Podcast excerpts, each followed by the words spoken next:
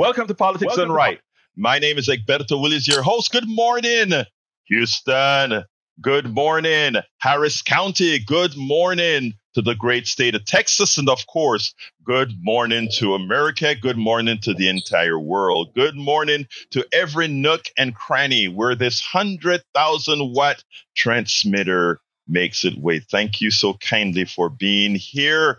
But before we get started, as usual, we go to the geniuses in the control room. But I heard there's only one genius there today. Howard. There are no geniuses in here. Come I've, on, I've looked, I can't find any geniuses. Well, hey, folks, you know, the transmitters are working. So, yeah, we do have geniuses, man. Anyway, what's up, man? one hundred thousand watts blazing across Southeast Texas. It's K P O T Houston. There we go. I love I love that. I love that. I love that. And you, you know who else loves that? Our exactly. special guest today, Bill Ooh. Burch. Who who is Bill Burch? Look, this is a guy that in the long run is going to clean up Texas, man, because he is going to be, we believe, the likely the railroad, the Texas Railroad Commission com- commissioner. And a lot of people don't know what that does. But first of all, let's go ahead and bring Brother Bill Burch. Bill, how you doing this morning? Good morning, sir. How are you? I am doing fine. Now, I, you know, people hear the word rail. Wait, let me stop for a second. Folks, yes, we are still in Fun Drive, and we told you we were going to bring you a lot of knowledge to eat, even as we pitch. So please make sure to call us at seven one three, five two six, five seven three eight, extension number one, and support the program. Remember, a coffee a month, you don't feel it, but we do. Five bucks a month, ten bucks a month, and you really make sure that we can do things like what we're doing today, having Bill Burch on, who is, this is one of the most important statewide uh, opportunity, statewide uh, positions. So anyway, Bill, tell us a little bit about uh, what the Railroad Commissioner does and why you decide to run for this position. The Railroad Commission is the agency that, let's first and foremost start off with, it has nothing to do with railroads. This is the agency that really manages our oil and gas industry, and that's why it is one of the most important conversations. It's an executive position in the state of Texas. And typically, you know, in most of the races, most of the years, when it comes up on the ballot, it comes up at like number six, number seven, and uh, even number eight sometimes. And honestly, people kind of got fatigued and they're like, all right, what is this race? What is this about? What what do they want some engineer to run as a train commissioner for the state of Texas? Well, this year, because of the presidential cycle, we this race is number four on your ballot all across all two hundred fifty-four counties. And again, it's an executive position. It manages our oil and gas economy of eight percent of our G D P, two point two plus million jobs, our environmental regulations, and also three hundred thirty thousand miles of installed pipelines that move energy throughout the state of Texas. This is an incredibly huge uh, opportunity to truly, truly change the future of Texas because, again, this agency has literally, what is Texas? Texas is energy. Texas is oil. I mean, even our license plate have got a derrick on it, right? So when you really look, really look at what the agency is responsible for, this is really about what the future of Texas and our economy is. Well, and you just said it. The, the fact of the matter is, uh, you know, uh, Texas still has a, a strong oil economy, and the, what one would ask is that in in an economy that still has some dependency on oil, that it is done the right way. It's not going to disappear today, it's not going to disappear tomorrow. So therefore, it must be managed in a manner that is consistent, environment, uh, consistent environmentally, fiscally, et cetera. So why don't you tell us a little bit about uh, what are your in, your current environmental concerns with what's occurring and, and what needs to be done? Thank you. And that's exactly why I'm running. So I'm an oil well firefighter. I've been in the oil and gas business for twenty-three years. I've worked in over sixty plus countries. And I was one of the people that was involved with the Deepwater Horizon, bringing the end to the worst oil spill in the U S Gulf of Mexico's history. And I can tell you that when I got called out to the Antina Cattle Company ranch in Monahans, Texas, which is just a little bit west of Odessa, two, two summers ago, in June of twenty twenty-one, I couldn't believe what I physically saw on the ground. These old plugged wells that were plugged in the nineteen seventies, nineteen eighties, two thousands uh, were were failed and were actually flowing this toxic radioactive isotope produced water at surface into the groundwater. And I was called out to the first one, the Estes twenty-four, uh, which was an old Gulf oil heritage well that was plugged nineteen ninety-five. It had blown back out and had failed through the cement plugs and corroded through the casing and was flowing into the groundwater. Uh, I, I was truly flabbergasted to witness the state of affairs of what was occurring in Crane County, Ward County. And further after I've looked into this problem more, it's further south, even into Reeves County and Pecos County. So literally there are four counties in West Texas that are under this massive, whatever's happening in the subsurface. We we don't have enough information right now at the moment to know exactly what's the causation and what are the pathways. But something is happening in the subsurface out there due to our saltwater disposal from the oil and gas waste management side that is causing massive contamination to our groundwater. So fast forward a little bit to June of twenty, I'm sorry, to January of twenty twenty-two. Suddenly, about two miles south of the Antina Cattle Company ranch, out in the middle of a farmer's field, uh, a well blows out. A well that doesn't even exist in the records puts a column of this toxic radioactive produced water one hundred fifty feet in the air. Are you talking about just shooting out straight up into the air? Straight up out of the ground. Yep. Blew out on its own January first morning of the, the January twenty-two. Uh, it's called the Crane County Geyser. You can do a Google search and take a look at some of the great photos and images. Uh, nobody knew it existed. Uh, the records are still not un, are not clear as to if that's the well record we think we found. We're not sure if it's truly correct or not, but we think that's the well. Uh, and uh, that flowed for almost six weeks until it was under control.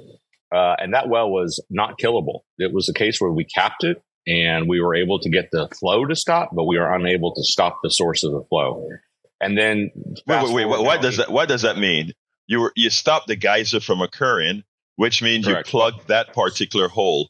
But when yeah, you we say got the that top it's capped, right now, when you say but it's we are, flowing, are you saying it's seeping through the, the porous rock or something? Yes, sir. It's still flowing in the subsurface. We are unable to, at this point, find any technology that can actually stop the subsurface flow. The pressure regimes that have been created in this area are so extreme that literally we have no technology to stop these scenarios. This is the reality of what we're truly dealing with in West Texas. I, again, I, I, I think this is important because right now where there's a whole lot of fracking occurring, all that that fluid has to get disposed of. That fluid is te- toxic in that some, you said it has some radioactive isotopes, et cetera. And what the way we've been disposing it is we've been drilling wells, put in these under pressure. And I think the last time we spoke, you said the pressure point was making sure it's below the breaking point of the rock under which it is placed. What That's you're correct. Telling me is that there are there may be fractures that are starting to occur given the high pressure that these things are placed under. Isn't that something that should have been foreseeable? It was foreseen. And what what's the most amazing part to me is that when you go back and look at the University of Texas geophysics studies and S M U's uh, seismic studies, they've shown the direct increase in seismic activity since the disposal started in two thousand nine. And we are sitting here in twenty twenty-four now with three of the five biggest earthquakes that have ever occurred in West Texas's history that have occurred in the last eighteen months. And the Railroad Commission is like, well, may- maybe there's something wrong. The reality is that there's literally twenty-two hundred earthquakes a year in Reeves County alone, and that number is still growing. The, the fact that this rock is breaking and it's creating these pathways, and again, I, I'm not a geophysicist, so I'm not going to try to, you know, try to come up with theories, and I'll let the future PhD students get their theses on this uh, subject of mechanisms. But something is happening in the subsurface from our saltwater disposal wells. We don't quite know the pathways. We don't quite know how many wells are involved, how big the aerial extent is. But what we do know is that there's over one hundred fifty wells in this region that are currently failed, flowing at surface today, that are in a state of crossflow flowing into our groundwater. And that is a fact. And what amazes me is that when we had the December seventh approach, which was a blowout that uh, if you saw it maybe in the Houston Chronicle, there was the well that was about four hundred yards to the east of what we called the Crane County Geyser. This well four hundred yards to its east is a ghost well. Again, another record that doesn't exist in the Texas Railroad Commission's database. Flowed from six hundred feet all the way to surface on its own. Now, to, to wow. put this in perspective for people outside the industry, we've never in the industry's history seen a scenario where a well broached on its own without direct causation or human interaction of some mistake that caused the broach. This broached on its own, and that is truly outstanding in terms of the mechanism of whatever is in the underlying driving force, which means it came through three different groundwater layers in order to get to surface and flow. So when we flew the drone over top of it and we got the drone footage, of course, the te- what did the Texas Railroad Commission do? Instead of acknowledging and trying to address the problem, they called the F A A and filed a no-fly zone. So this is the reality in which we're dealing with is an agency that uh, legitimately is trying to cover public release of information and is intentionally trying to downplay the severity of the risk of what's occurring in West Texas to ranchers and farmers. Look, if you've ever spent any time in West Texas at all, if you don't have groundwater, you don't have the ability to run cattle, you surely don't have any ability to irrigate, and you really can't live. The, the reality of having fresh, clean water in West Texas is mission critical for the ability to sustain life in West Texas. Now, uh, you gave me a few weeks ago a number that was hard to believe, the amount of wells that have been drilled in Texas. How many are they? There's at least one point two million records that we know of, and there's another two, three, four hundred thousand wells that were drilled. We don't have a clue where they are. Either the records are lost, the records were incomplete, the records were, there was a fire at one point, as I understand, sometime in the late fifties, early nineteen sixties in Austin. The Railroad Commission lost records during a, a fire, unfortunately. Uh, my best guess is probably a quarter million wells or more that we don't have a clue where they are in the state of Texas. And so, each of these are potential, and all of these have the potential of flowing into groundwater, which means mm-hmm. scattered throughout Texas, we could be running into a groundwater debacle. For sure. We already are. It's already happening in the state. And it's two hundred fifty-three of two hundred fifty-four counties. There's only one county in the state of Texas that doesn't have oil and gas wells drilled that we have a record for, and that's El Paso. So, you know, if you ever need a good bar trivia question, there you go. Uh, but realistically, in Harris County, a lot of folks say, well, this is a West Texas problem. Why should I care? It's not relevant to me. Well, go back in the city of Houston's history just a little bit and realize that at the turn of the century, we drilled all over Harris County. Uh, there are fifteen thousand five hundred oil and gas wells drilled in Harris County. City of Houston well, has oil and well, gas wells. L- let, me ta- let me tell you, I, I, this was shocking because I knew I had you scheduled on and I was going to ask you about this. I was driving through on five twenty-nine, I think it was, or five twenty-eight, I don't remember which highway. And there's a subdivision that's built up and there's a hole within that subdivision where there is an oil well and it is, mm-hmm. you know, the and, and it is pumping. Pump jacks are working. Yep. And I'm sitting down and I'm like, wait a minute, in the middle of a subdivision here in Texas, there is an oil well in Cypress. Uh, yes, sir. I couldn't believe it, you know. Remember, Tomball was named for Mister Ball, who was part of the railroad industry, who was moving oil on the rail cars from Tomball. Like, people oh. forget the fact of the city's history. And one of the things in particular is that you got to remember, in Harris County, there's only three hundred active wells left. Mm-hmm. Uh, that are most of them are gas storage. There's a few active pumpers still, but but not terribly a lot of active wells. We have fifteen thousand two hundred oil and gas wells that were drilled that are plugged in Harris County currently that I can guarantee you are not plugged any better than what they were in West Texas. Now, the only difference is they don't have the external force that has been applied from the saltwater disposal yet. Right. But the fact is they're not plugged adequately, and these are long-term risks. Remember, I tell folks in the campaign trail, we drilled holes through rock that is millions of years old and remove barriers in order to access the resource. These are holes in the ground. They're going to be there ten thousand years from now because in geological time, that is a blip. Right. And the reality is that ten thousand years from now, these holes are still going to be there in the ground, except our casing is going to have failed and our cement is going to have failed long before that. So we're going to have to constantly monitor, manage, and maintain these wells for millennium. And these wells were designed for twenty-five years life cycle. That was it. That was all they were designed for. That is amazing. I tell you what, we need to do some pitching. So what I'm going to ask you uh, to hold a minute because and the next topic I want to cover is you driving through uh, uh, the state And just haphazardly, you saw a meter that was in trouble. We'll talk about that in a little bit. But folks, please, uh, first of all, I want to thank, uh, uh, this was, I think, for the previous show, James.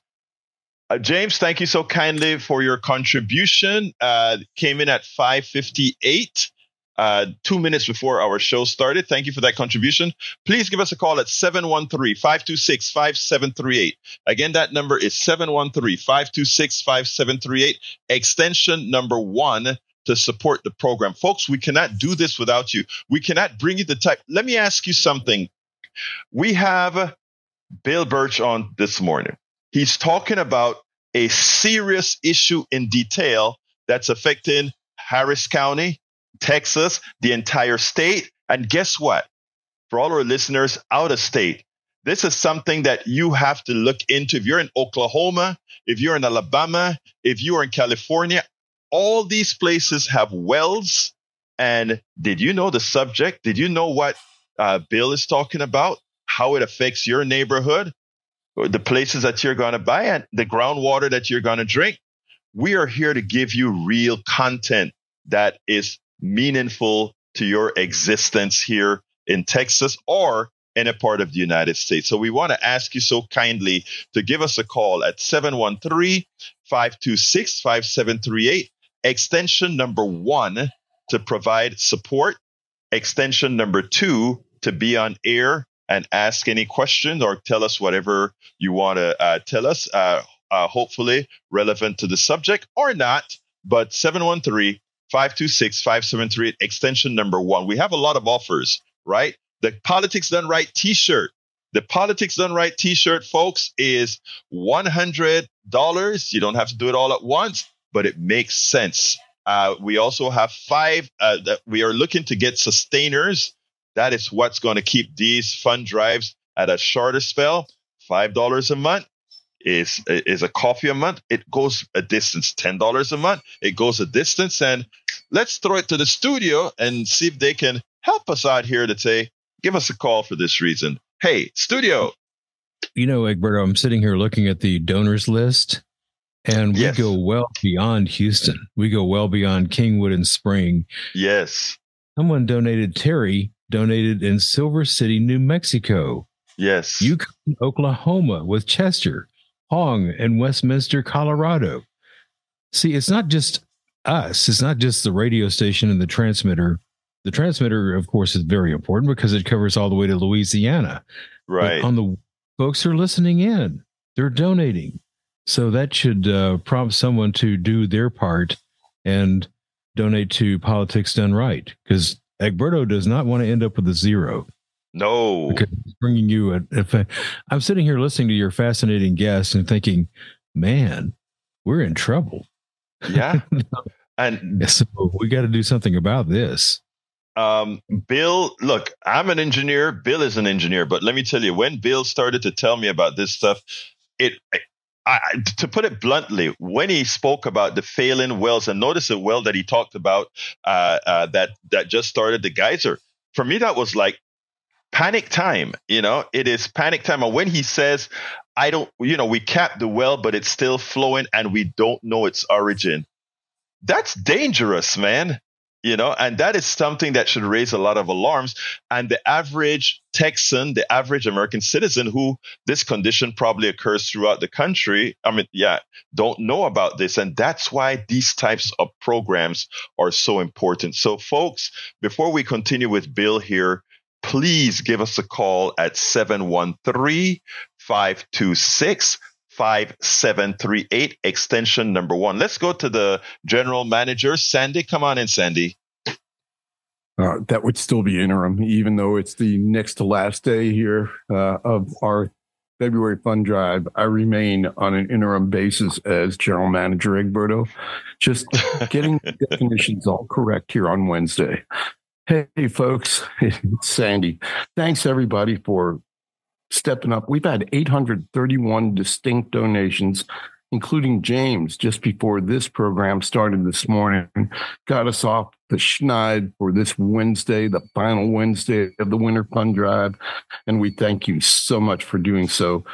We stand at one hundred thirty-three thousand two hundred seventy-five dollars from those eight hundred thirty-one distinct donations. Our overall goal is one hundred fifty thousand dollars.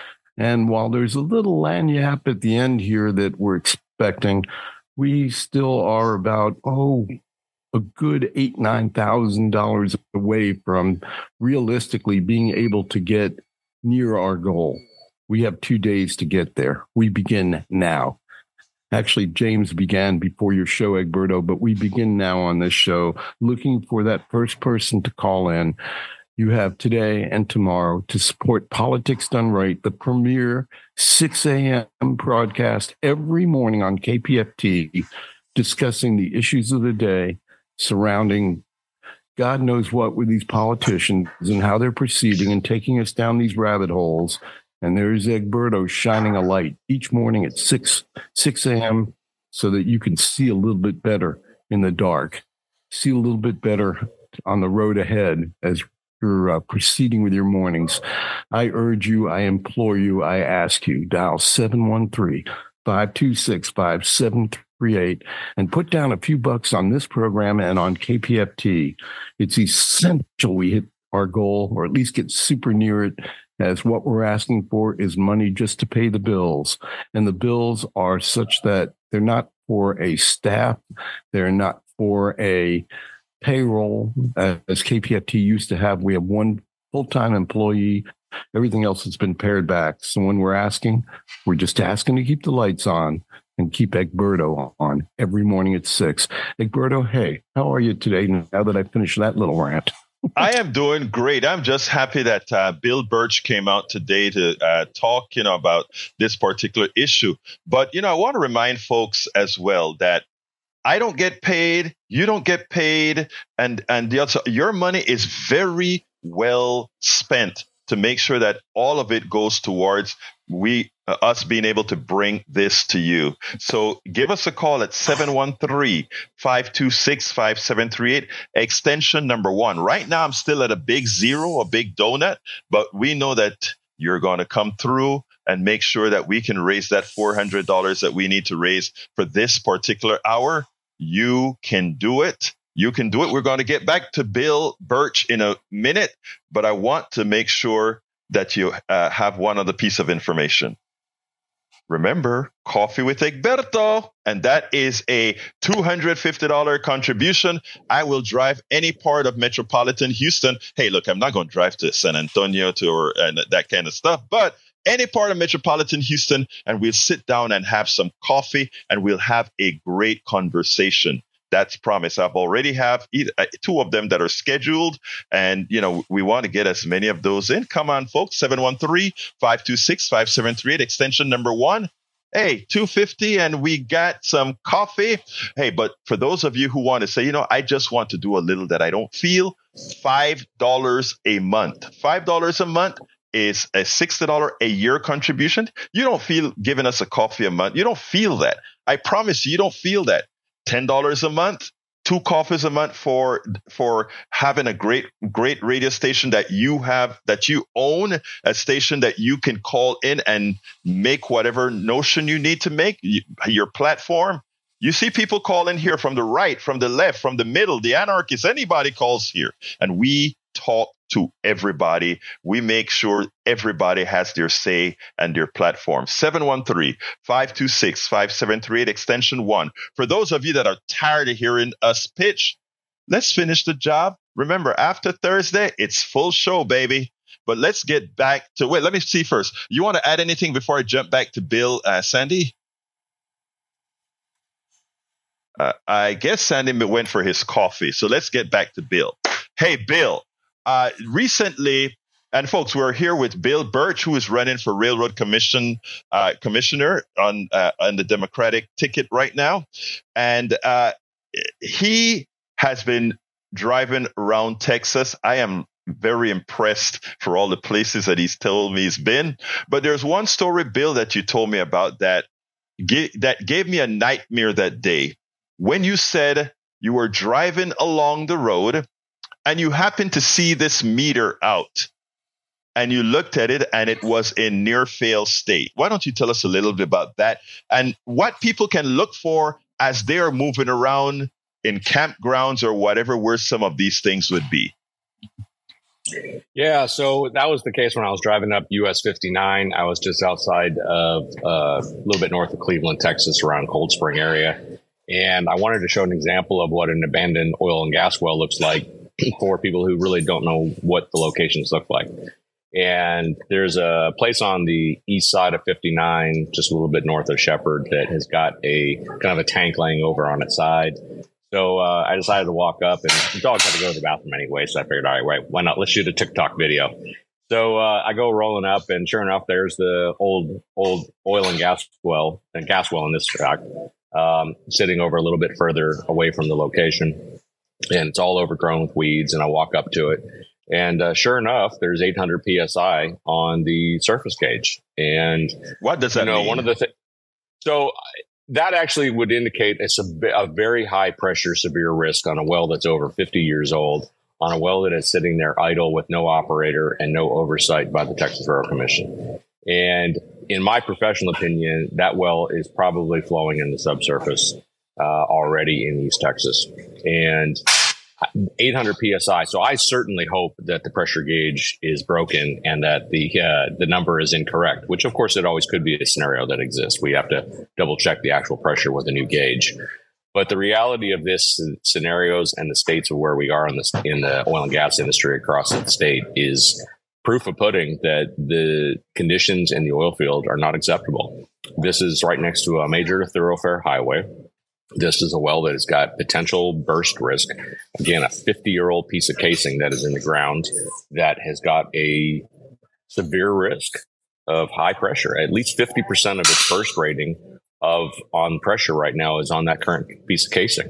And again, would I trust something that's fifty years old to put fifty percent of its maximum yield against it? No. Like, this is not a scenario in which the oil and gas industry is prepared to deal with on these old these old wells.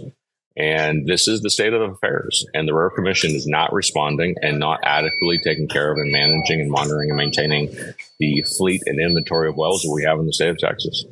And I'm not blaming the Railroad Commissioner, uh, the, the inspectors for this, because, again, there's only one hundred eighty-six inspectors that have to manage four hundred plus drilling rigs. They have to manage one point two million plus wells, three hundred, four hundred thousand, which are currently in active status, and the rest are plugged. Uh, and three hundred thirty thousand miles of pipeline. There, there's no way physically possible one hundred eighty-six people can cover two hundred fifty. I, I think, uh, first of all, Bill, let me just push back a bit. I think you're being too kind. Uh, bluntly, I think you're being too kind. uh, there, there must be blame going around. We are a state that pushes energy, pushes energy. We're a state that talk drill, baby, drill, baby, drill. All those things are what our current leadership push. I'm not going to go into the mechanics of drill, baby, drill or anything of that, but I'm going to say uh, if you're going to drill, do it responsibly. If you're going to if you're going to have a, com- a commission, do it responsibly. And that's not what they've done. Uh, you talked about case. First of all, tell people why wells need casings and, and, and what that really is, so they understand the severity of what, when you talk about a one point, by the way, the one point two million wells, are they all case hole wells, or some of them yes. are just open hole? So they are all case holes. All right. Uh, wh- why don't you explain what that means? Well, so first, when we drill a well, the first and foremost responsibility is to cover the fresh water. So the very first string of casing we run, which is usually a large diameter steel pipe. So something in maybe your order of nine and five eighths or thirteen and three eighths inches. Uh, we will install in the ground. Sometimes it's twenty inches. It's even bigger, uh, depending on how deep we're going. Uh, and we'll cement that back to surface so that that way there is protection of the groundwater. And then there's a steel barrier that also prevents any oil and gas from getting into the groundwater at the intervals where the groundwater layers are. So in so other words, you have, you have cement and that covers a, a, a steel casing of some diameter. Correct. And okay. Typically, because they're very low pressure, we don't expect to see high pressure load on the groundwater side. Typically, the casing is relatively low grade. So we don't typically run a very high tensile yield or a very high, a very expensive exotic material for surface casing. Because again, why would there be the scenario realistically that you should ever see crossflow or see high pressures involved? Exactly. Right. Because there's not supposed to be. So right. The reality is that the regular design load of most of these old casings and the wells we've drilled is just simply to isolate the groundwater from any hydrocarbon that's coming up to the flow. Right. Correct. Now, the deeper strings, the intermediate string, the, the the next section we drill, or the production string, which actually goes into the high pressure reservoir. Now, those are usually a lot higher pressure strings. They're obviously a little bit smaller because they have to fit inside. Think of it like concentric, concentric right. pipes. So one pipe has to fit inside the other pipe, which has to fit inside of another pipe. So the steel that we run on those has a tendency to be much thicker, higher pressure. And again, sometimes wells will have four, five, six strings of pipe in them, depending on how deep you're drilling and how far you're and what kind of pressure regimes you have. So we isolate in zones as we drill, depending on where the pressure gets to a certain point where the, we know that the pipe can't handle it. And then we'll set the string of pipe, we'll cement that in place, and then we'll drill the next section. So are you cemented? If you're if you have a well that's two thousand feet deep, is that casing cemented all down that two, two hundred fifty feet?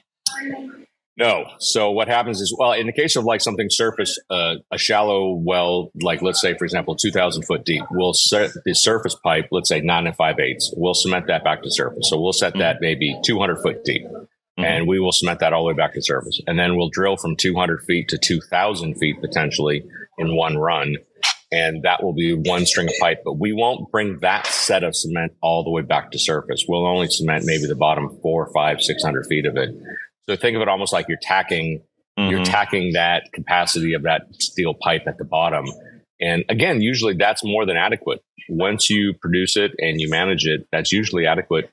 And then when you go to plug and abandonment long term, the whole thing is plugged. Yeah, you'll plug that whole thing out and you're and you walk away from it.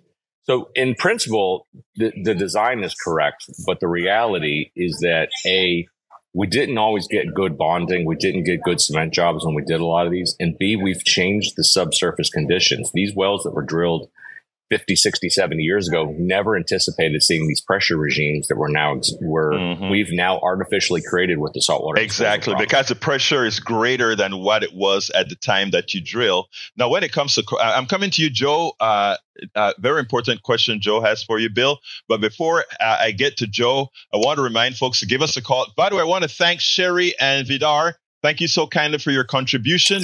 Uh, we are now just about uh, yeah, about three hundred fifty dollars from our goal. Actually, I would like to say about five hundred dollars from our goal because of the shortcoming that we had yesterday. So please give us a call at seven one three, five two six, five seven three eight. Again, that number is seven one three, five two six, five seven three eight, extension number one to contribute. Please remember, five bucks a month, ten dollars a month. You don't feel it, but we do. It really helps us Uh, get where we need to get. Let's go ahead and get Joe into the conversation. Joe, come on in and ask your question for Bill. Thank you for being here, brother hey, Joe. You got it, man. Hey, hey, um, uh, Bill. I'm I'm more of a I'm more of a, a midstream, downstream guy, and and um, um, but but you know what you're talking about is, is I've heard about it. Um, you know, so what you're saying is that is that um, you know the, the, the hydraulic injections are causing an unintended consequences, rising in pressure of these legacy abandoned wells. Is that is that what you're saying? Yes, sir. And that is exactly it. The unfortunate scenario we are in today is that the legacy wells weren't plugged correctly. The saltwater disposal that has occurred has doubled, in some cases, the pore pressure of the deeper intervals. And that, that is now causing exacerbation of both the cement failures and also the corrosion on the uh, casing strings. And it's it's happening all across the state of Texas. We have it in East Texas, South Texas, and West Texas. Did I understand, Egberto, to say you're running for railroad commissioner? Yes, sir. I'm the Democratic candidate right? for the Texas. Yes, sir. Hey, man, anybody but George P. Um, But um, um, another another question. That, so so you found this on fifty-nine North, but uh, my understanding is out in West Texas there are lots and lots of legacy um, wells that really, I mean, you need. It seems to me that, that your priority might be, you know, uh, uh, get enlisting some help of some like forensic accounting people to track down who really ultimately is responsible for uh, improper. Um, um, plugging and abandonment procedures, right? Is that is that something y'all do in the Railroad Commission?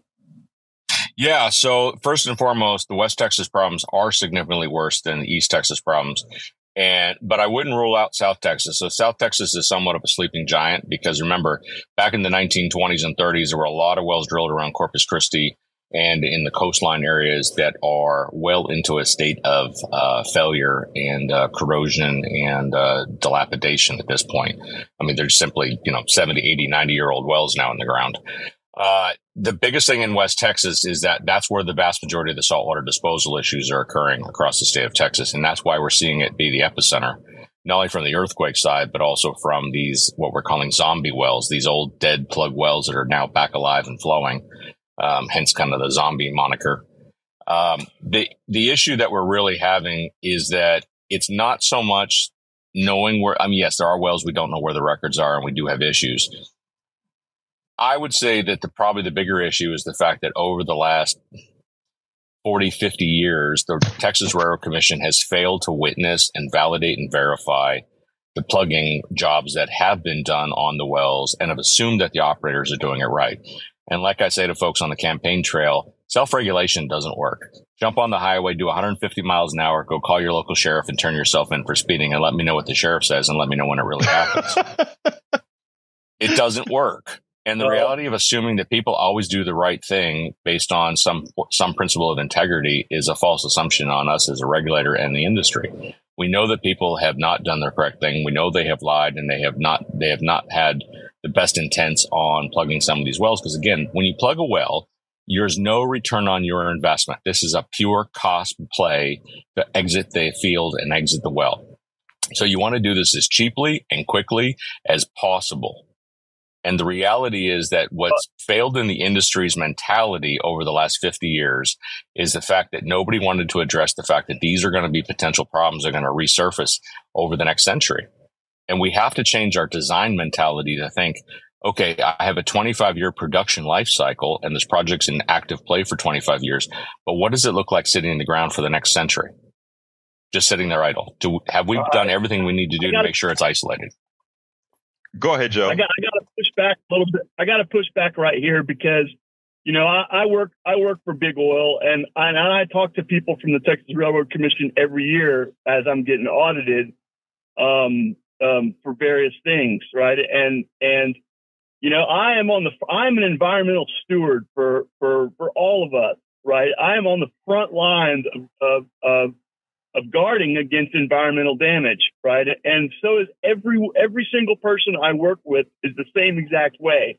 And we work for uh, we work for a big a big company, right? That, um, but but I got to push back and say, you know, people don't do the right thing because um, my, me and our corporate way is to absolutely do the right thing, uh, no matter what. Everything you do, you should do as if it's going to be on the front page of the newspaper, everything. And, and we walk the walk, dude, seriously.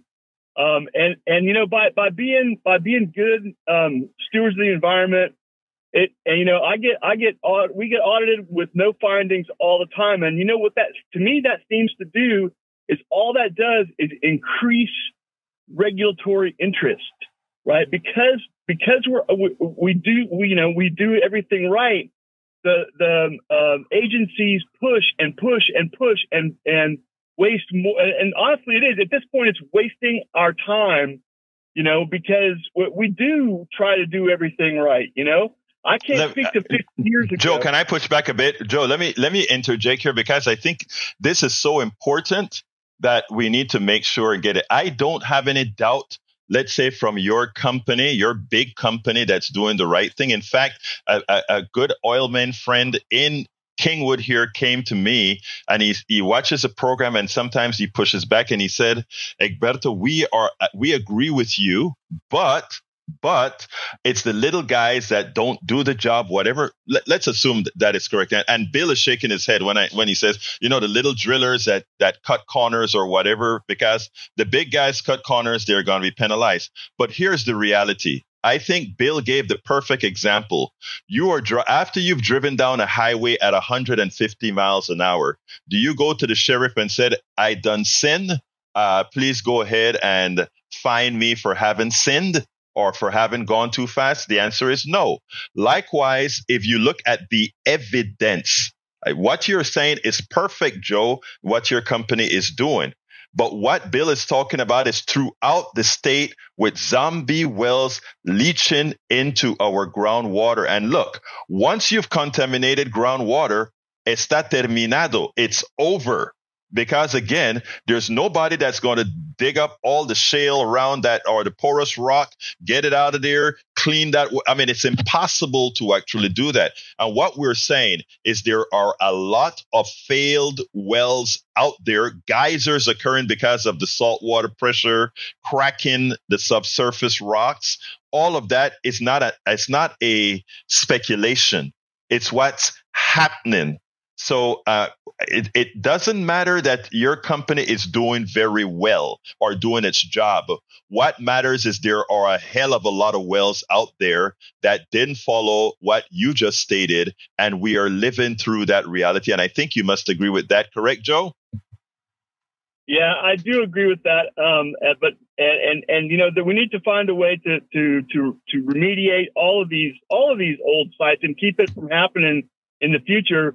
But, but without an unnecessary burden, like on, on hey, current operations. I look, right? I look, I um, look. You, I, I agree, Joe. I got to go to the other caller, but let me just tell you first of all, we agree that we do, never want excessive regulations. I'm with you. I'm with you. But also, we do need the regulations to ensure that what has failed thus far doesn't happen again. And I think you have to agree with that. Yeah, I just don't want to. I, I had to push back when, when I don't want us to all be painted with the same brush. But thank you. No, very no, no, much. You're not. Oh, no, no, no, no, no, Joe, you're not. We never do.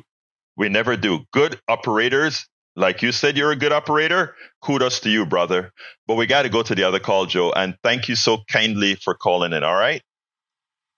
You're welcome. Have a good one, Egberto. Thank you. You too. You too, my brother. Folks, give us a call. seven one three, five two six, five. I'm coming to you next, Joni. seven one three, five two six, five seven three eight. seven one three, five two six, five seven three, extension one to contribute. We only have one contribution. We still have about five hundred dollars to go to make up for yesterday as well, folks. seven one three, five two six, five seven three eight, extension one. Remember, five bucks a month. It's a good deal. Joni, I'm coming to you, but I want to see if Sandy wants to say anything before I um before I go any further. Sandy, are you there?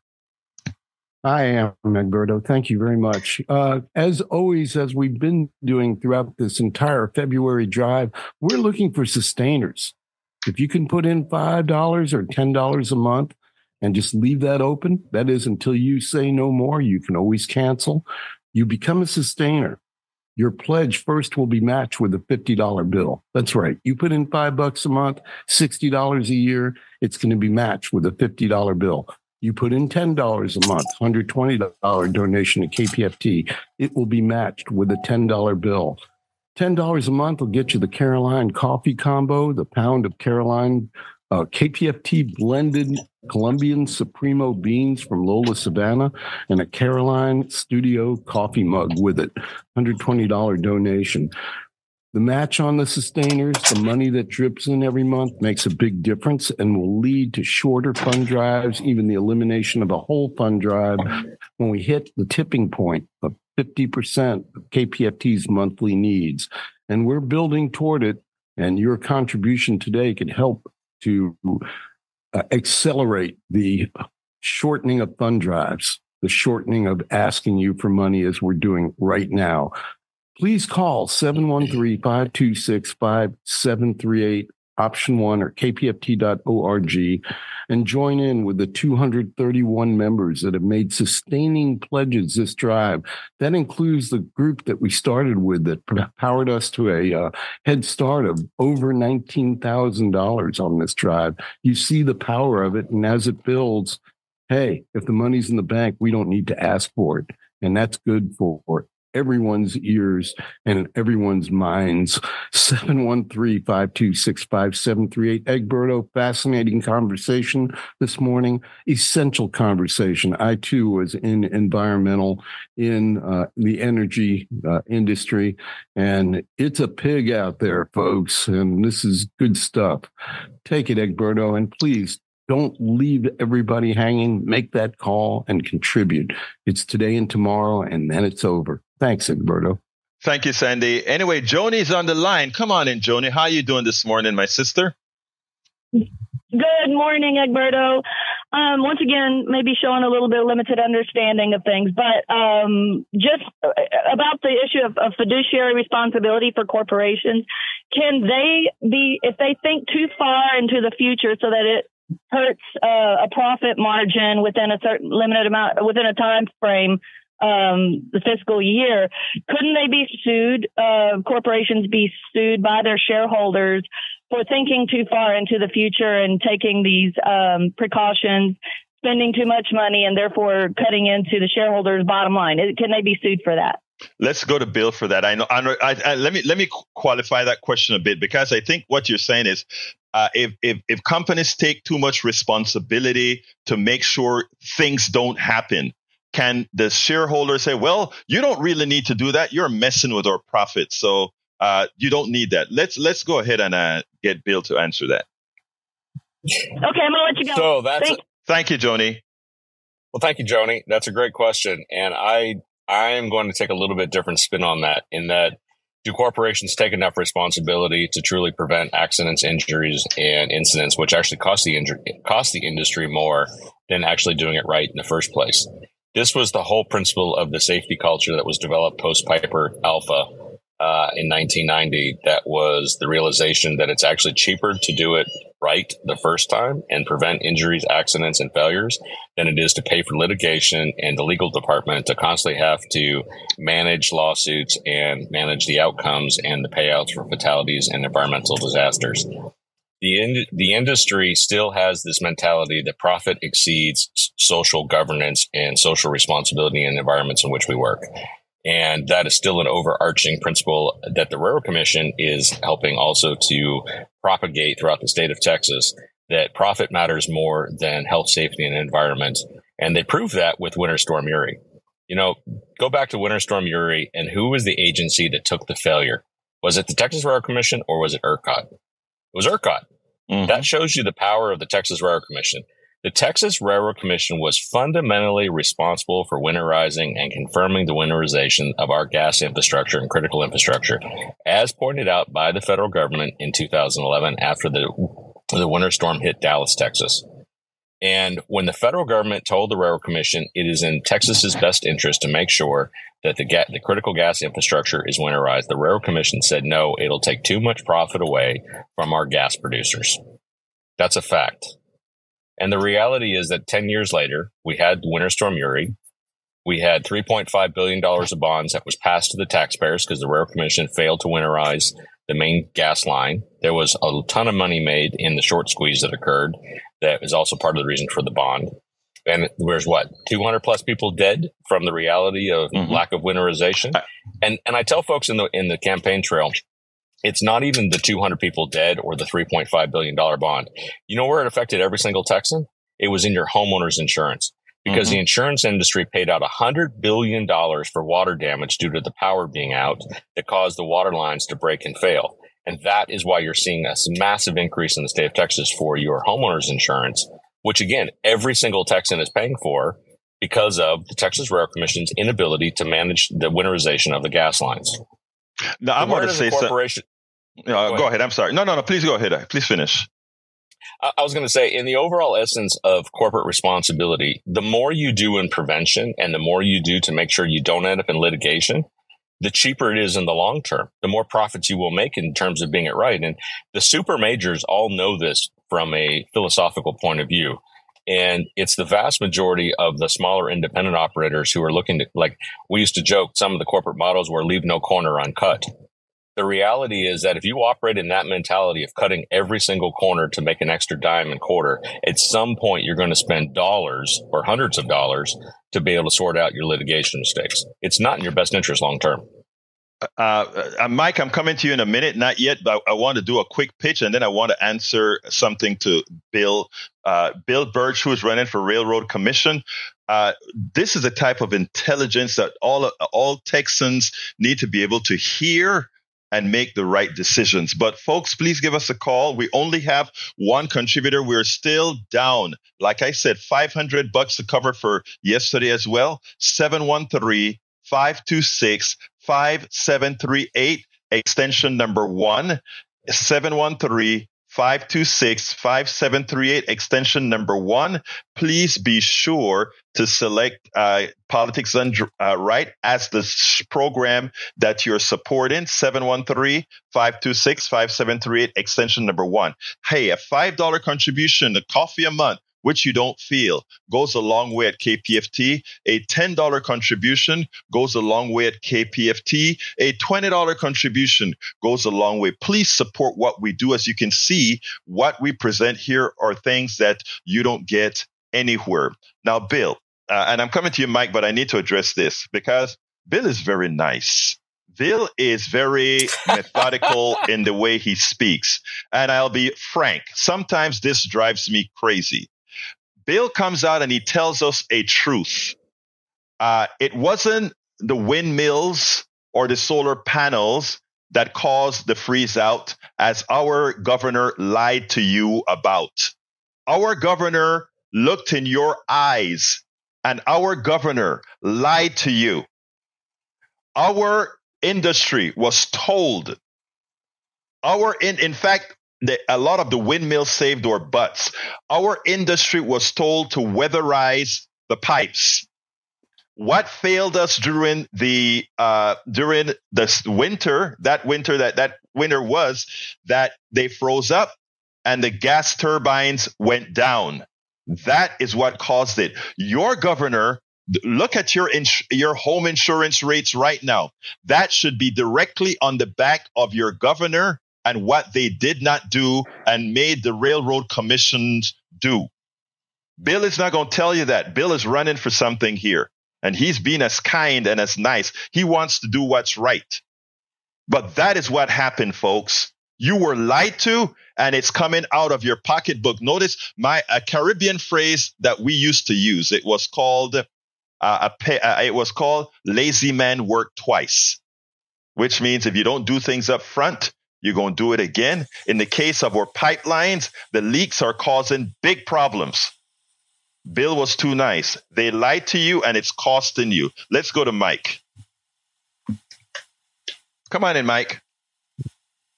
Come on. How you doing? I'm doing fine. Talk to me, my friend. And then we are going to Bowie, Melissa. I'm in full support of Bill. I'm in the transportation industry. I drive. I pick up and deliver chemicals. And I've been to public society, fifty hours in West Texas. Yes, there's absolute neglect. And in regards to the corporation, there needs to be regulation. I've seen it. They neglect the safety, storage, the extracting. They'll use, they'll cut a corner on something that's essential, like a safety valve or a regulator or a check valve, something that needs to be put into the extracting yes, operation. But they won't do it just to save a dollar. But you're throwing dollars after dimes. If you avoid that mishap in the beginning, you won't have to That's, spend large amounts of money for sooner. Mike, that's a hell of an analogy. You're throwing dollars after dimes. Look, Mike, we have a hard time understanding uh, your stuff, but we get your point, and we thank you so kindly for calling in with your wisdom, my friend. All right? Thank you. Have a good day. Thank you, my friend. Let's go to uh, Miss Bowie. Come on in, Miss Bowie. How are you doing this morning? I'm well. Good morning. Good morning, Houston. How are you? How are you, Egberto? I am fine, my friend. Talk to me.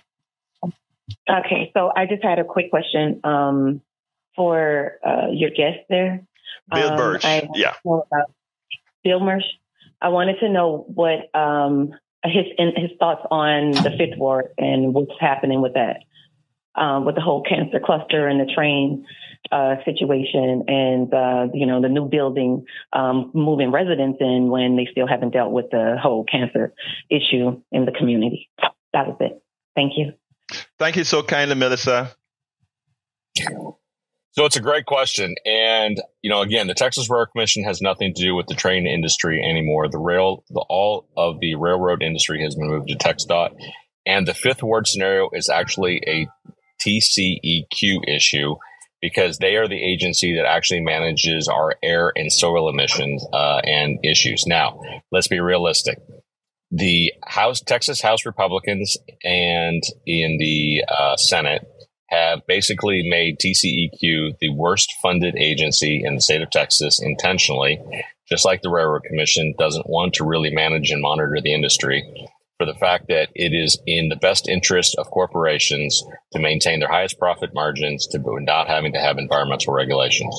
And we are now seeing this with the T C E Q in terms of how they're managing and looking at the Fifth Ward issue with the cancer clusters. Now, from an analogy point of view, it's the same thing in oil and gas. We have lots of areas. When I took my campaign team out to West Texas and I got to let them see the actual oil field, some of the old oil field, not the new stuff, not the stuff we drilled in the last fifteen, twenty years that everybody's talking about in the shale oil well scenarios. Those are high tech, very well run facilities. It's the older stuff. And when you drive around the state of Texas, and as I've pointed out a lot of these scenarios, and I say, would you like to live next to this constant smell? Would you like to live next to this facility? And their answer has been a resounding no. And again, we have proven cases in the oil and gas industry of wells and cancer clusters and asthma and can- and uh, kidney cancer and liver cancers that have occurred from oil and gas operations and people living next to it. And here's here's the conundrum, Egberto, when we talk back a little bit about your your comment around the uh, Cypress area and the discussion of an oil and gas well. You know, if you go back fifty years ago, that was rural Texas. Mm-hmm. Environmentally, we didn't worry about what happened in the farmers back forty because the reality was that it wasn't anywhere near our civilizations. It wasn't anywhere near subdivisions. The reality is, is as our cities have grown, as Dallas-Fort Worth has grown, as Houston, Texas has grown, as San Antonio and Austin are becoming one megaplex, the reality is that our oil and gas fields are no longer in the farmers' back forties. They're actually now in city limits. They're actually in next to schools. They're into, you know, shopping malls. And uh, you can drive around now and literally see oil and gas wells in our working infrastructure of, of development. And again, we never thought in a million years fifty years ago that that was going to be the scenario when we drilled these wells. So we always said, oh yeah, no big deal. It's out in, you know, out in the backyard. And if something happens, there's plenty of distance between a homeowner and an event. And the reality is it isn't. So we have to realize in the industry that the future of where we're going with this is that our oil and gas operations have severe effect on our communities. And unfortunately, in a lot of these scenarios, our marginalized communities take much more of the hit. Like I always say to folks, if this happened in River Oaks or Tanglewood, and there was an issue of a leaking pumping pump jack well sitting in River Oaks, I guarantee you it would be fixed. I mm-hmm. guarantee you that would be one of the top state-of-the-art facilities that was run in the country if it was in River Oaks or Tanglewood. The fact that it is in the Fifth Ward, and the reality is that people are like, ah, it's Fifth Ward. That's not the right answer. And and again, the Railroad Commission doesn't have anything to do with the railroad industry anymore and the Fifth Ward issues. But I have to say that the overall impact of how T C E Q operates and how they have managed the state's legacy issues is awful. They have done an absolutely crap job on truly addressing the cancer clusters and the creosote issues that are occurring. And, you know, again, this is all across the state of Texas, folks. The, the reality of what's happened in this state, and, I, and now I'm not going to be kind to Egberto, you're going to be proud of me.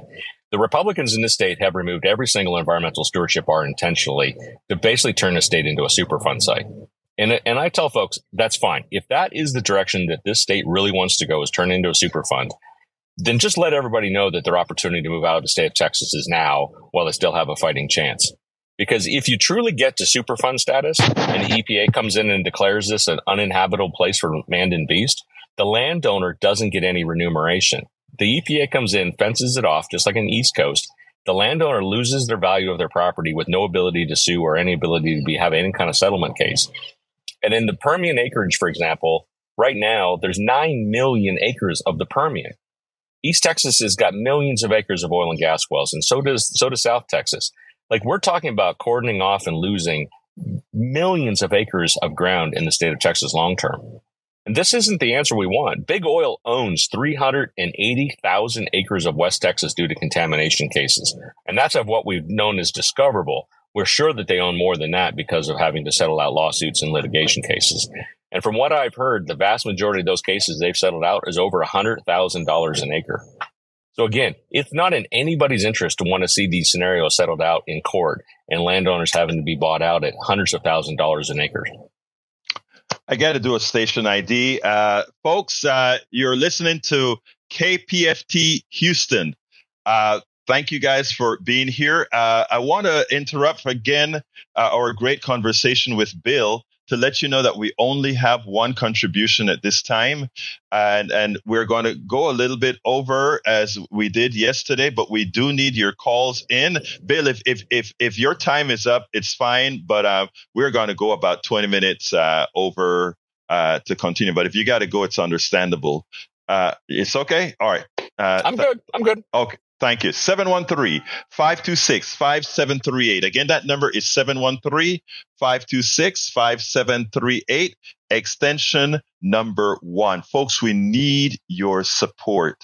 Uh, we only have one contribution. While my quota is four hundred dollars every day, Uh, I need to pull in about five hundred dollars more to cover for some uh, missing yesterday. So let's dr- throw it to Sandy. Sandy, come on in. Sandy? Okay. Thank you, Egberto. Yeah, great. You have to learn how to unmute, unmute in this world. Hey, uh, thank you for this fascinating conversation again. As Egberto said, we cannot do this alone. Folks, I know there are thousands of you listening right now. There's a bunch of you online. I'm looking for someone to break the ice here. We do need about another four hundred dollars this morning, three hundred fifty dollars anyway to make us whole. Be that person that takes action. Don't sit idly. You know, we're talking about abandoned oil wells. We're talking about things where nobody took action. They just said, let them be. We're done with them. We pumped the oil out of the ground. They're not flowing. Just cap them and let them be. And we're not going to worry about it. If you leave K P F T alone too long, it won't be here. It's that simple. We rely on you. We rely on the listeners to fund the station. Sure, we get a little bit from underwriting. And yes, we have a few dollars in grant money, but all that total is less, less than five percent of our revenue needs. It comes from the listeners. It comes from you. So please make that call. seven one three, five two six, five seven three eight. one hundred twenty dollars contribution gets you the Caroline coffee combo, a pound of beans, and a coffee mug. one hundred dollars gets you a really cool Politics Done Right t-shirt. Whatever it is you take away as a thank you, remember the biggest thank you of all is having this station, having this platform, having this very conversation we're having this morning. What's happening now is you're getting educated about what's going on on the highway as you drive by right next to you. Very, very dangerous condition. These underground capped wells that may be leaking into aquifers. You need to know about it. And K P F T is here so you can hear about it.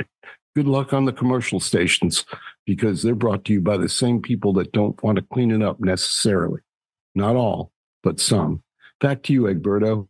Thank you very much, Sandy. Uh, look, folks, uh, Bill Burch, uh, the information that he's given us is invaluable. And, you know, something that that he touched on that I think uh, should I think our phone should be screaming now at seven one three, five two six, five seven three. And let me tell you why. He just told you something. You've been screaming inflation on your on your insurance bill. That's what you've been screaming, as if the inflation was caused by the economic, the natural economics. That's what Bill just taught you, was that there is a direct group of folks responsible for your increased home owner's insurance. Those people that didn't winterize those gas pipes, those people that didn't, your government that didn't do the job. Would you have known that uh, widely if we didn't have Bill Burch giving us this info? If we didn't have Bill Burch making sure that, uh, you know, hey, I, I want to serve. I want to go out there and serve to make sure that this information is out there and that you know what's in your best interest. seven one three, five two six, five seven three eight, extension one. Folks, we need your support. Please do it now. Remember to select Politics Done Right as the program you're supporting. seven one three, five two six, five seven three eight. Come on, let's go. five dollars a month, uh, a coffee a month, ten dollars a month, two coffees a month, fifteen dollars a month, three coffees a month. You know, Sandy just said, oh, we uh, uh, three hundred fifty dollars makes us whole. three hundred fifty dollars makes us whole for today. I am not whole for the entire drive. Uh, let's bring folks in. Hey, You want to go and sit down and have coffee? We can go discuss a lot of this other stuff that, you know, we talk economics, we talk politics, we talk a lot of issues here. seven one three, five two six, five seven three eight. Coffee with Egberto, two fifty. Hey, two people give two fifty. I'm done, man. I'm done for the day. So can we have that? seven one three, five two six, five seven three eight, extension number one. Bill, let me go ahead and sort of close out this way. Um, Let's say you are honored by the state of Texas to be elected. How are you going to go in as a team? Because everything takes a team. There's no politics done right without a team. There's none of the, all these things have a team. How are you, how would you actually get that done? So there's two things in particular in my mind that I really want to address. One is transparency and truly getting the issues on the table with where the state currently is, where the where the pinch points are, and where's the difficulty. And where do you get that information is from the twelve districts and the people on the ground. Those are the team that, as a commissioner, I'm supporting. This is like when you own a restaurant, you know, the, the, the owner of the restaurant still has to be even the bar back sometimes to help out the team. And what I see in the scenario of where we're at in the Railroad Commission is that we have three commissioners who don't even have coveralls, who can't put on work boots and actually go out in the field, let alone even knowing if they did what they were even looking at. So one of my biggest things I want to do is go out with the inspectors, see where their issues are. Where are the issues we need to have improvement? What do they need to do their job better? What are the administrative staff struggling with to get sorted out? What are the things with the filing system that sucks? What are the things that we need to do to improve our system and make the Railroad Commission more efficient? Because, again, I hear from midstream operators and operate and uh, upstream operators about the permitting process and how things are, are slow and antiquated and not done correctly. So there has to be opportunities for improvement to make the system better. And I certainly want to see it from our staff side because, again, we have such a limited staff. Unfortunately, I can't do direct hiring, but I would certainly advocate for increasing. And I've ad- I have advocated on the campaign trail for a minimum of at least two inspectors per county in the state of Texas to give the opportunity at least to help fight the ability to get more inspection and be able to respond faster to landowners and, and be able to oversee our drilling and our workover industry to make sure that the regulations are being followed. And again, it also comes down to training. What do the folks need to do their job more efficiently? What tools and resources do they need? So I, I think as a Texas Railroad Commissioner, your goal is to truly not just sit in Austin in the ivory tower and go to monthly meetings and look good on television. It really is about doing the work. And that's where I criticize the vast majority of our government is that, you know, I'm not a politician. I'm an engineer by heart. I want to see the problems. I want to, I want to identify the problems. I want to be able to quantify and measure the scale and issues and make sure we're tackling the right problems. And then I want to actually get out and get the resources to actually make it happen. So I think as a Texas Railroad Commissioner, a lot of people say, oh, we don't need another engineer. I, I disagree with that opinion. I think you really do need somebody at the Texas Railroad Commission who has the operational experience, the technical knowledge, and the academic background to actually be able to work with one of the most complex technical industries in the state of Texas. And I say to folks all the time, you know, to be a D A, a district attorney, you have to be an attorney in the first place. To be a judge, you have to be an attorney, but you have to understand the law. You actually have to have background in the, the, the area of practice in which you want to be a work in, right? But yet in the Texas Railroad Commission, we're happy to hire Grammy Award-winning gospel singers who have never stepped foot on a drilling rig in their entire career. That's one of our current commissioners. Wow. Again, we've well, got to address the issue that this has to be an agency that works for the people of Texas. And it's the agency that really is the arbitrator. It's not supposed to just solely, rec- solely solely promote the oil and gas industry. Its objective is to be the arbitrator between landowners, surface owners, mineral rights owners, and the um, the operators themselves to make sure that all parties are working mutually under the law and are respecting and, and enforcing the law. Hey, thank you, Bill Burch. I got to go do some more pitching before we close out here. So I'm going to let you go. But beforehand, I want to give you the opportunity to tell folks how they can find you. Well, thank you very much for the opportunity this morning. I'm Bill Burch, the twenty twenty-four Democratic candidate for the Texas Railroad Commission. Uh, you can find more information about me on my website at Burch, B U R C H, for the number four, T R R C dot com. You can find me on LinkedIn. You can find me on Twitter, Instagram, TikTok, and Facebook, of course. And I am happy to answer any of your questions in direct messaging. Don't ever hesitate. Uh, you can email me at info at burch dot com. uh, anytime you like. And uh, I'm always available. I know every, sometimes people are a little hesitant to get on air or ask questions directly in, in public, but I'm always happy to answer it in private. And uh, don't ever hesitate to reach out. I'm glad to help. And my goal is to educate people on one of the most important races in the state of Texas, which is the Texas Railroad Commission, number four on your ballot, the only executive position up for election this election cycle. And uh, it is something that uh, it's the worst named agency. It's the worst run agency. And it is legitimately the most powerful agency in the state of Texas. And we need to have a Democrat that helps enforce the rules.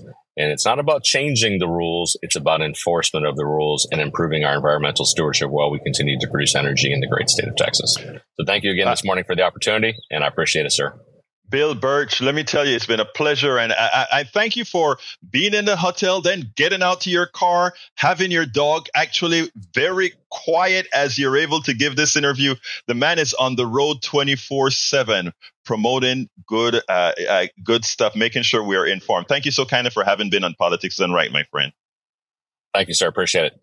Folks, that's Bill Burch. Uh, thank you so kindly. Anyway, folks, we got to do some pitching here to get some money. So, folks, those of you who were so enthralled with the conversation that you didn't want to go to make that telephone call, you can do it now. Bill Burch is now gone.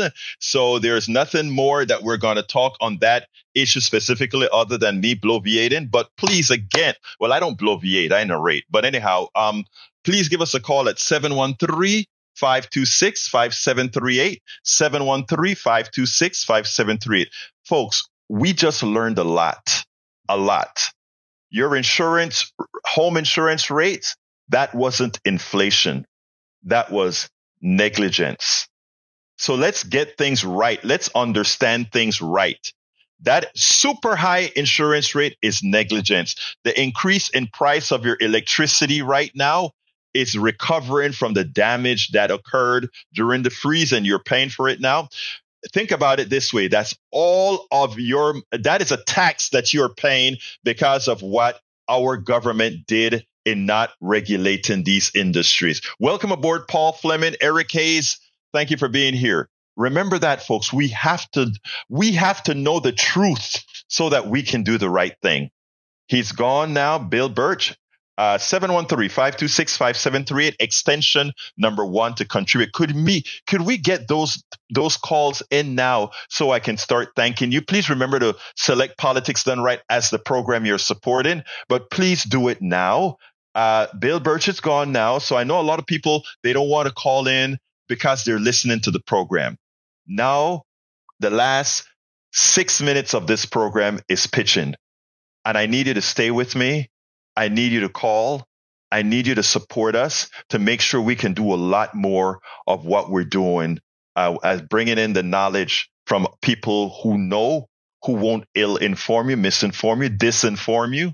seven one three, five two six, five seven three eight, extension number one. If Sandy is right there to help me out, I'd like to pass it to Sandy, but I know that he's in studio. Sandy, are you there? I'm right here. Yes. Thank you, brother.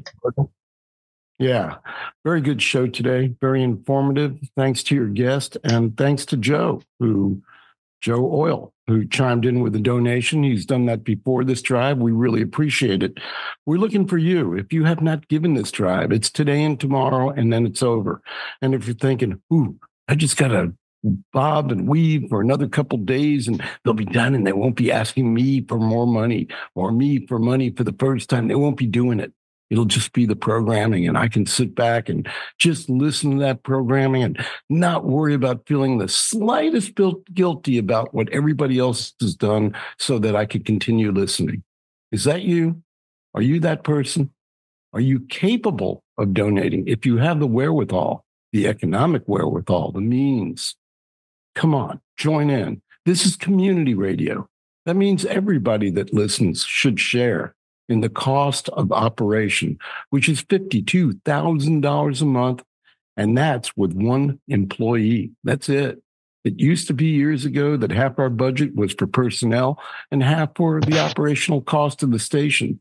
Now, our budget is constructed such that about ninety, over ninety percent are operational costs, and the little bit that remains are there to support Howard and a couple of other um very minor but very essential contract positions at an embarrassingly low minimum wage status.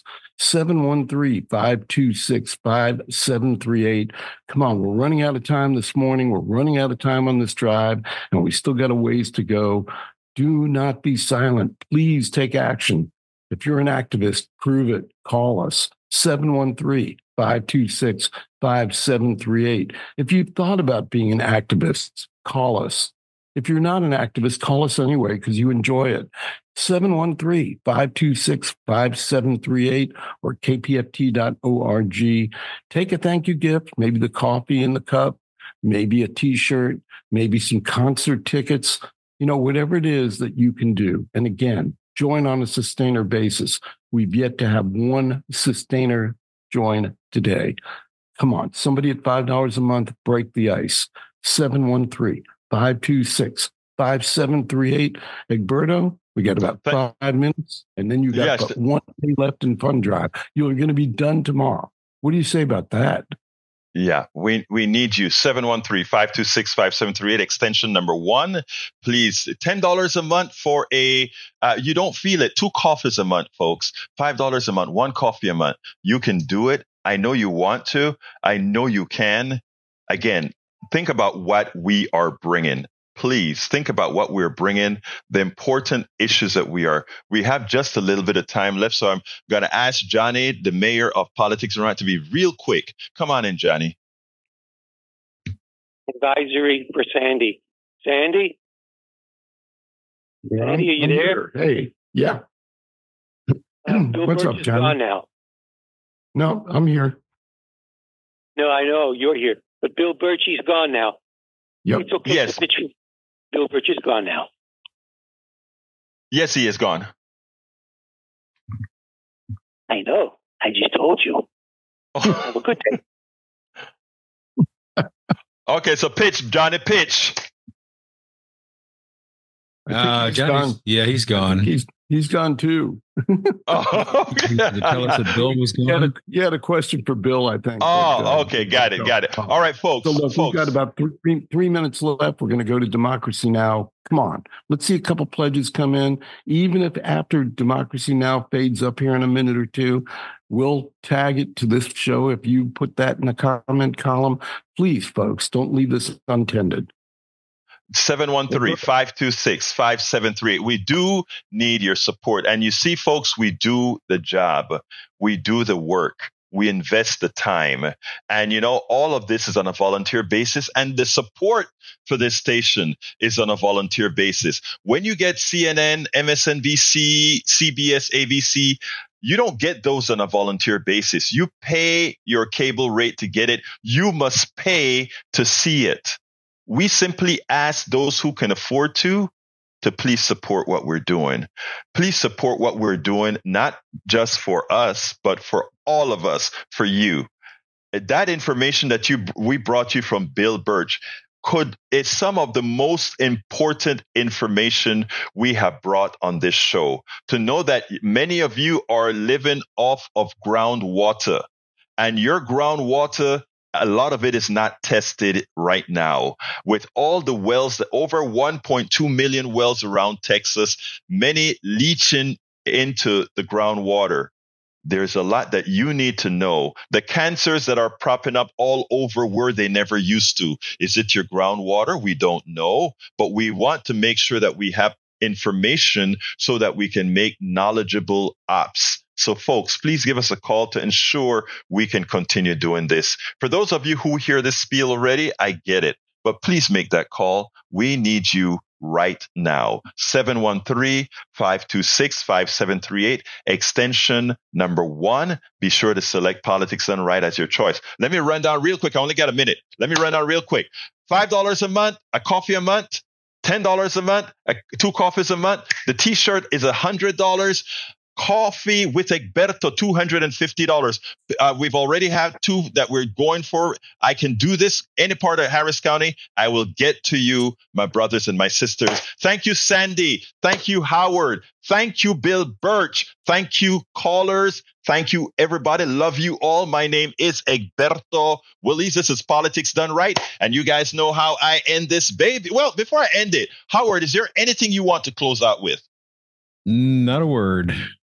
My name is Egberto Willies. This is Politics Done Right, and you guys know how I end this baby. I am what? Out. We spend a lot of time deconstructing the news, trying to trying to parse it into a form that everybody can understand. We try to find those little nitpicks where uh, it goes, it flies above the fray, et cetera.